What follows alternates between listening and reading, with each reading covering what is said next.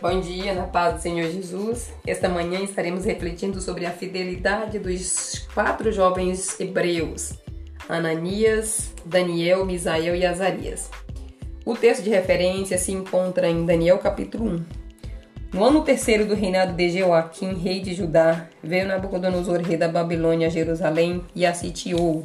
E entre eles se achavam dois dos, dos filhos de Judá, Daniel, Ananias, Misael e Azarias. E o chefe dos eunucos lhes pôs outros nomes. A saber, a Daniel pôs o de Beltesazar, o de Ananias, o de, Mes de Sadraque, o de Misael, o de Mesaque, e o de Azarias, o de Abednego. E Daniel assentou no seu coração não se contaminar com a porção de manjar do rei, nem com o vinho que ele bebia. Portanto, pediu ao chefe dos eunucos que lhe concedesse não se contaminar.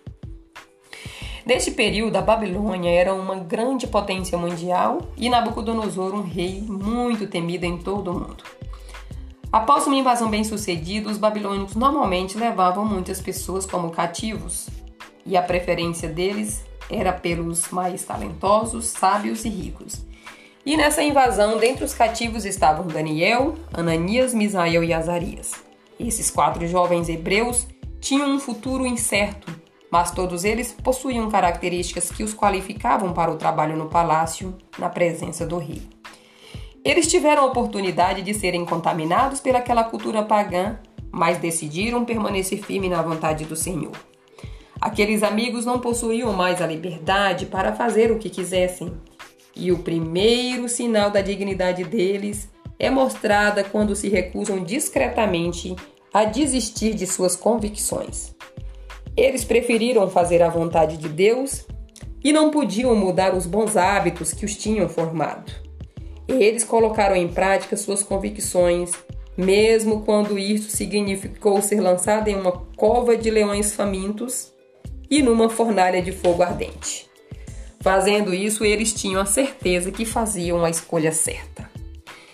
Eles não tiveram medo quando confrontados diante do perigo.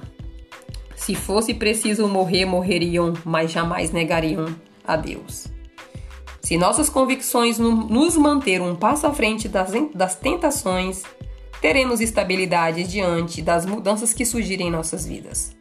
Daniel e seus amigos não podiam escolher não ir para a Babilônia, mas poderiam escolher manter-se íntegro na fé em Deus, mesmo sendo induzidos o tempo todo aos hábitos daquela cultura pagã. A história desses jovens é um incentivo para nós, para nos mantermos firmes na fé em Deus. Que não importa o que aconteça, precisamos confiar em Deus independente dos resultados. Daniel serviu como conselheiro a dois reis babilônicos e dois reis medo-persas. Ananias, Misael e Azarias também possuíam um papel importante no palácio. Com o tempo, aqueles reis reconheceram o Deus verdadeiro, sabe por quê? Porque quando não vacilamos com nossas convicções, normalmente ganhamos respeito a longo prazo. Amém? Tenha um bom dia na presença do Senhor Jesus e até amanhã.